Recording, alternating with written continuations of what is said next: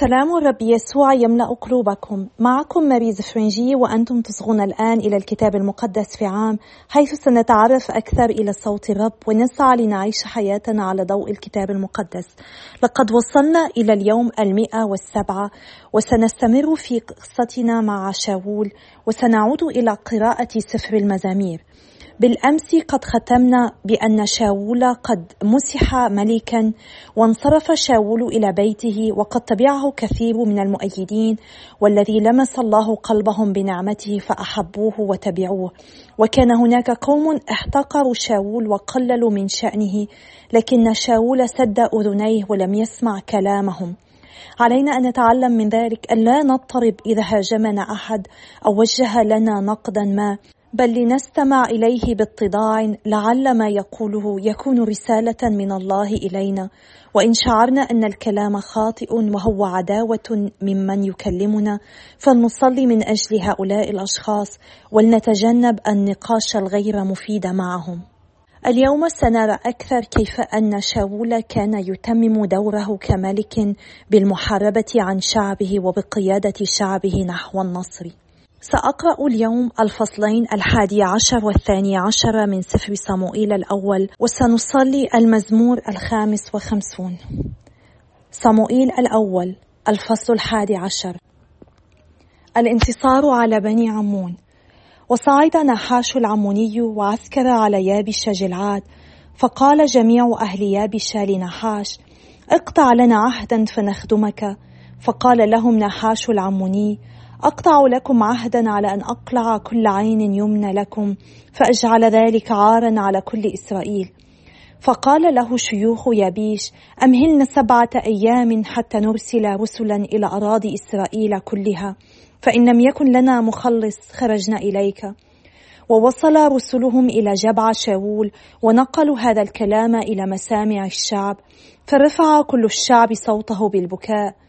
فإذا بشاول مقبل وراء البقر من الحقل فقال شاول ما لي أرى الشعب يبكي.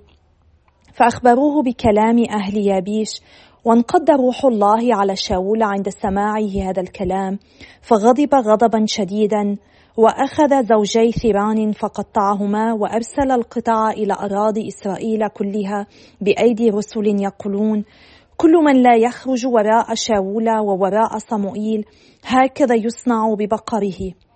فوقع رعب الرب على الشعب فخرجوا كرجل واحد. فاستعرضهم في بزاق فكان بنو إسرائيل ثلاثمائة ألف رجل ورجال يهوذا ثلاثين ألفا. فقالوا للرسل الذين أتوهم هكذا تقولون لأهل يبيش جلعاد غدا يكون لكم نصر عندما تحمى الشمس.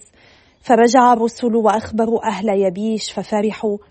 فقال أهل يبيش للعمونيين غدا نخرج إليكم فتصنعون بنا ما يحسن في عيونكم. فلما كان الغد رتب شاول الشعب ثلاث فرق فدخلوا في وسط المعسكر عند هجيع الصبح وضربوا بني عمون حتى حمي النهار فتشتت من بقي منهم ولم يبق اثنان منهم معا. تنصيب شاول فقال الشعب لصموئيل من الذي يقول أشاول يملك علينا؟ أسلموا القوم لنقتلهم. فقال شاول لا يقتل أحد في هذا اليوم لأن الرب قد أجرى اليوم نصرا في إسرائيل. وقال صموئيل للشعب هلم بنا إلى الجلجال لنجدد هناك الملك. فمضى الشعب كله إلى الجلجال وملكوا هناك شاول أمام الرب في الجلجال وذبحوا هناك ذبائح سلامية أمام الرب. وفرح شاول ورجال إسرائيل كلهم فرحا عظيما. الفصل الثاني عشر. صموئيل يتخلى عن السلطة لشاول. ثم قال صموئيل لكل إسرائيل ها قد سمعت لكلامكم في كل ما قلتم لي وأقمت عليكم ملكا. فهذا الآن ملككم يسير أمامكم. فأما أنا فقد شخت وشبت وهؤلاء بني معكم. وأنا قد صرت أمامكم منذ صبايا إلى اليوم. ها أنا ذا فأشهد علي أمام الرب وأمام مسيحه. ثور من أخذت أو حمار من أخذت أو من ظلمت أو من ضايقت أو من يد من ارتشيت لأغضي عيني عنه فأرد لكم. فقالوا له ما ظلمتنا ولا ضايقتنا ولا أخذت من يد أحد شيئا. فقال لهم يشهد الرب عليكم ويشهد مسيحه اليوم أنكم لم تجدوا في يدي شيئا. فقالوا يشهد. فقال صموئيل للشعب الرب الذي أقام موسى وهارون وأصعد آباءكم من أرض مصر يشهد. قوموا الآن أحاكمكم أمام الرب بجميع مبرات الرب التي صنعها إليكم وإلى آبائكم حين دخل يعقوب مصر وصرخ آباؤكم إلى الرب. فأرسل الرب موسى وهارون فأخرجا آباءكم من مصر وأقاماهم في هذا المكان. فنسوا الرب إلههم فباعهم إلى يد سيسرا قائدي جيش حصور وإلى يد الفلسطينيين وإلى يد ملك مؤاب فحاربوهم.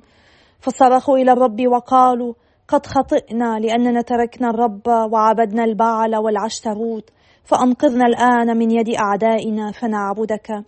فأرسل الرب يروبعل وبدان ويفتاح وصموئيل وأنقذكم من يد أعدائكم الذين حولكم وسكنتم آمنين. ثم رأيتم أن نحاش ملك بني عمون زاحف عليكم فقلتم لي كلا بل ليملك علينا ملك ولا ملك لكم إلا الرب إلهكم. فهذا الآن ملككم الذي اخترتموه وطلبتموه قد أقامه الرب عليكم ملكا.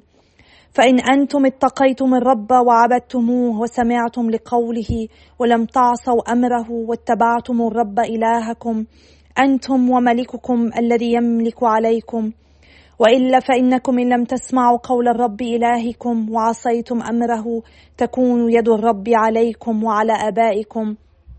والآن فامثلوا وانظروا هذا الأمر العظيم الذي الرب صانعه أمام عيونكم.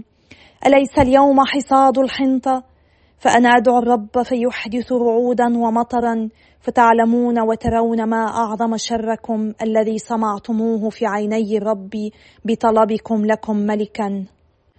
ثم دعا صموئيل إلى الرب فأحدث الرب رعودا ومطرا في ذلك اليوم فخاف الشعب كله من الرب ومن صموئيل خوفا شديدا وقال كل الشعب لصموئيل صل لأجل عبيدك إلى الرب إلهك لئلا نموت لأننا قد زدنا على جميع خطايانا شرا بطلبنا لنا ملكا. فقال صموئيل للشعب لا تخافوا لقد فعلتم هذا الشر كله ولكن لا تحيدوا عن اتباع الرب بل اعبدوا الرب من كل قلوبكم ولا تميلوا إلى الأباطيل التي لا تنفع ولا تنقذ لأنها باطلة. فإن الرب لا يترك شعبه من أجل اسمه العظيم لأن الرب أحب أن يجعلكم له شعبا. وأما أنا فحاش لي أن أخطأ إلى الرب وأترك الصلاة من أجلكم ولكني أعلمكم الطريق الصالح المستقيم. وأنتم فاتقوا الرب واعبدوه حقا من كل قلوبكم لأنكم ترون الأمر العظيم الذي صنعه عندكم. وإن صنعتم الشر فإنكم تهلكون أنتم وملككم جميعا. المزمور الخامس والخمسون لإمام الغناء على ذوات الأوتار تعليم لداود. اللهم أصغي إلى صلاتي ولا تحتجب عن تضرعي. أصغي إلي واستجب لي فإني اهذي في شكواي. وأئن من صرخة الأعداء ومن صيحة الأشرار لأنهم يلقون علي الآثام وبغضب يضطهدونني. يتلوى قلبي في باطني وأهوال الموت تساقط علي. تملكني الخوف والرعدة وغمرني الارتعاش. فقلت من لي بجناح كالحمامه فأطير وأحط. حينئذ أبتعد هاربا وفي البرية أبيت. سلاه أسرع فأجد لي ملجأ من الريح المقتلعة ومن الزوبعة. بلبل أيها السيد ألسنتهم وفرقها. فقد رأيت العنف والخصام في المدينة يحمان فوق أسوارها ليل نهار وفي وسطها الإثم والشقاء. الدمار في داخلها والظلم والمكر لا يبرحان ساحتها. لو أن عدوا عيرني لاحتملته ولو أن مبغضي تعاظم علي لتوريت عنه. ولكنك أنت يا ندي وأليفي وأنيسي يا من تربطني به أحلى معاشره حين كنا معا في بيت الله نسير. فلينقض الموت عليهم ويهبط إلى مثوى الأموات أحياء لأن الشرور في مساكنهم وفي وسطهم. أما أنا فالله أدعو والرب يخلصني في المساء والصباح وعند الظهيرة أشكو وأئن فيسمع صوتي. افتدى نفسي بسلام من القتال الذي قام علي. فكثيرون بالقرب مني. يسمع الله فيذلهم وهو على عرشه منذ الأزل. سلاه. أما هم فلا يتغيرون والله لا يخافون. ألقى عدو يديه على حلفائه وانتهك حرمة عهده. فمه ألين من الزبد وقلبه يشن القتال. كلماته أرق من الزيت وهي سيوف مسلولة. ألقي على الرب حملك وهو يعولك ولا يدع البار يتزعزع للأبد. إلى جب الهاوية أنت يا الله تنزلهم رجال الدماء والخداع قبل أن تنتصف أعمارهم. أما أنا فعليك أتوكل. أيها الآب الأزلي إننا نثق بك. عليك نتوكل يا رب. نشكرك نشكرك من أجل كل ما تفعله في حياتنا. نشكرك لأنك دائما تبقى أمينا. حتى عندما يخذلنا جميع أصدقاؤنا عندما يشح حب الذين هم أقرب الناس إلينا تبقى أنت دائما أمينا يا رب. عندما لا يفي أعز الناس إلينا بوعود قطعوها لنا أنت يا رب تفي دائما بعهدك تبقى أمينا وتحبنا تقاتل من أجلنا. أنت لا تنقض عهدك أبدا. لذلك نشكرك يا رب. ونعلن أننا نختارك. سيد حياتنا ملك حياتنا إله حياتنا يا رب. ونحن نشكرك. ونريد أن نحبك بكل قلبنا. أعطنا يا رب أن نقبل حبك أن نتلقاه أكثر وأكثر اليوم وأن نتجاوب مع هذا الحب. ونعكسه لكل الذين يلتقون بنا. باسم يسوع نصلي آمين. باسم الآب والابن والروح القدس إله واحد آمين. قبل أن أبدأ بتعليقي على قراءات اليوم أريد أن أوضح فكرة. حتى اليوم الثمانية والتسعون كنا نقرأ من سفر صموئيل الأول ثم توقفنا لسبعة أيام لنقرأ إنجيل القديس يوحنا. لقد ختمنا قراءتنا في سفر صموئيل في اليوم التاسع والتسعون بمطالبة الشعب الإسرائيلي بملك. وبالأمس عندما بدأنا أو عندما عدنا لقراءتنا إلى سفر صموئيل الأول رأينا كيف أن الله من خلال صموئيل مسح أول ملك لشعب إسرائيل رغم أنه لم يكن يريد ذلك كان يريد هو أن يكون ملكا عليهم. هذه السبعة أيام التي توقفنا فيها عن قراءة سفر صموئيل. قرأنا فيها إنجيل القديس يوحنا. كانت هي تذكيرا لنا أن كل ما كنا نقرأه وسنقرأه في العهد القديم هو تحضير لمجيء الرب يسوع الملك الحقيقي الذي سيملك إلى الأبد. طالب شعب إسرائيل بملك لأنهم أرادوا أن يكونوا مثل بقية الأمم. توقفنا ورأينا كيف أن كل ما سنقرأه لاحقا في العهد القديم أوصلنا إلى الملك الحقيقي الذي بذل نفسه من أجل كل واحد فينا. وبعد أن قرأنا إنجيل القديس يوحنا عدنا إلى سفر صموئيل الأول لنرى كيف تكونت المملكة وكيف مسح الله لهم ملوكا كما كانوا يطلبون. أول ملك مسحه الله لهم هو شاول كما رأينا بالأمس. اليوم رأينا شاول يوحد الشعب في حربه ضد العمونيين وهنا أظهر أن لديه روح الله وقدرته القيادية. حشد شعب إسرائيل للقتال والحماية من العدو. حشدهم وأوضح لهم أنه قائد يمتلك روح الله هو الذي مسح من قبل صموئيل كملك.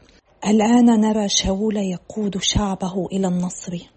إن الله قد أعطى فرصة لشاول حتى يثبت ملكه ويقود الشعب في الحرب. وهو انتهز هذه الفرصة وسار بحسب روح الرب. علينا أن نتعلم أن لا نتهاون عندما يعطينا الله فرصة لنثبت محبتنا له. علينا أن ننتهز كل فرصة روحية للاقتراب منه. وعندما تقابلنا مصاعب وضيقات فلنسرع إليه. فلنعلن توبتنا له ولنطلب منه القوة والنعمة التي نحن بحاجة إليها. ونلاحظ أن شاول الذي كان فلاحا ولا يدري شيئا في شؤون الحرب استطاع أن يفكر كقائد محنك ويقسم عدد الرجال إلى ثلاث فرق.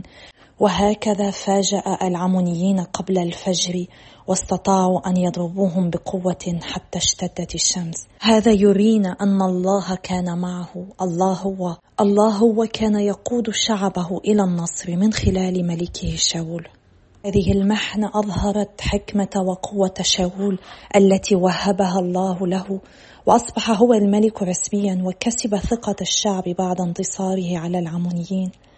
علينا ألا نخاف من التجربة لأنها هي قد تكون الطريق التي يقربنا من الله بتدبير منه.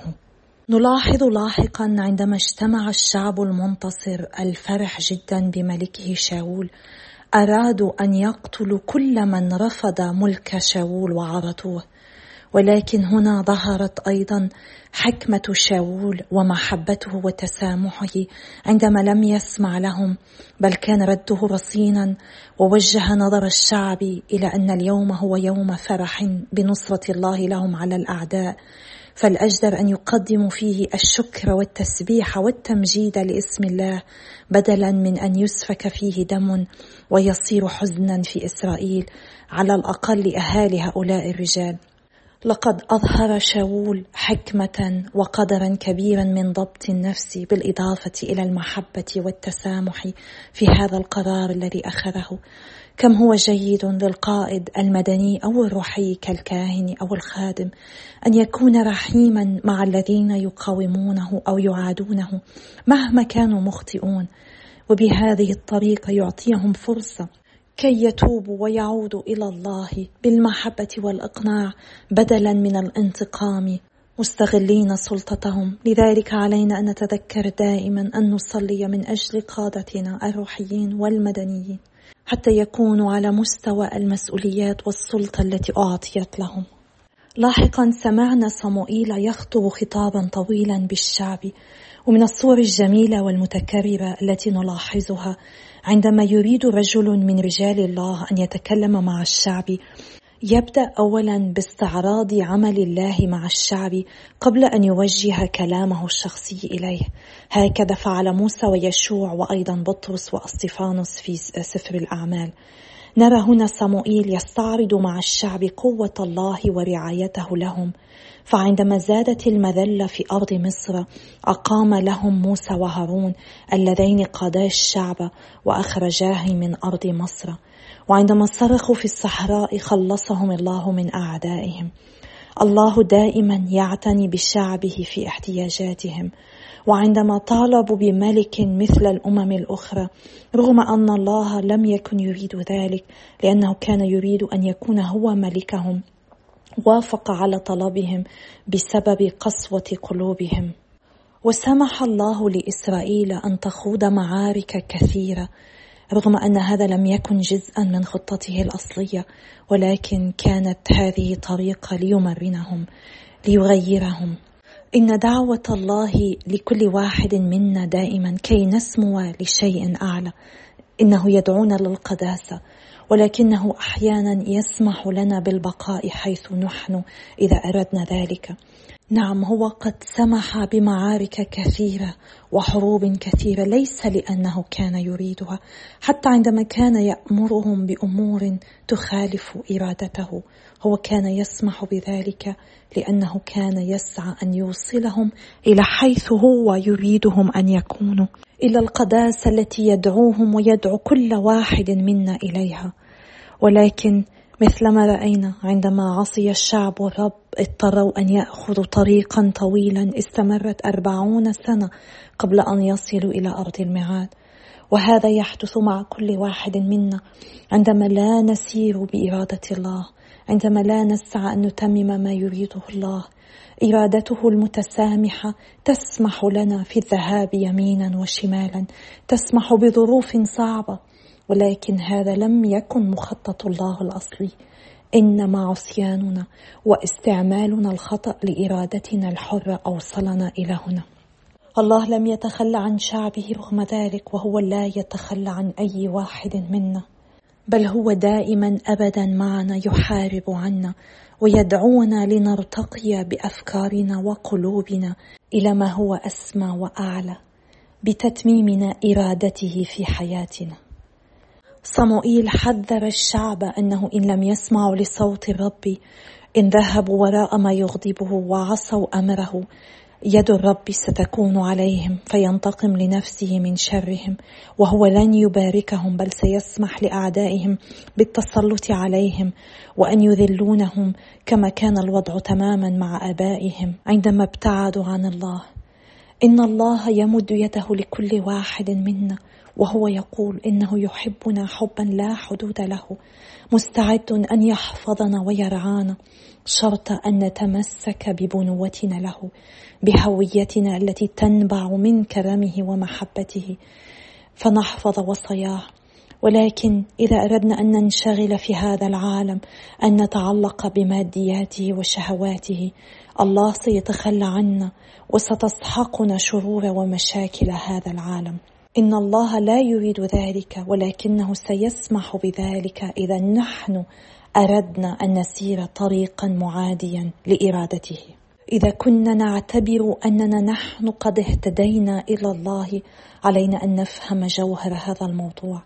علينا أن نعترف بانكسارنا وبحاجتنا الدائمة إلى نعمة الله. هو الذي يقدم لنا رحمته وغفرانه ولكنه يأمرنا الا نسير في طريق الخطيئة. فلنتعلم أن نتكل على الله دائما لا على البشر ولا على الأشخاص الذين في حياتنا ليساعدونا في تدبير أمورنا. فلنلجأ إلى الله اولا حتى يرشدنا أين نذهب وكيف يقضي لنا الأمر. ولا ننسى أن الله هو يدعونا للاتكال عليه.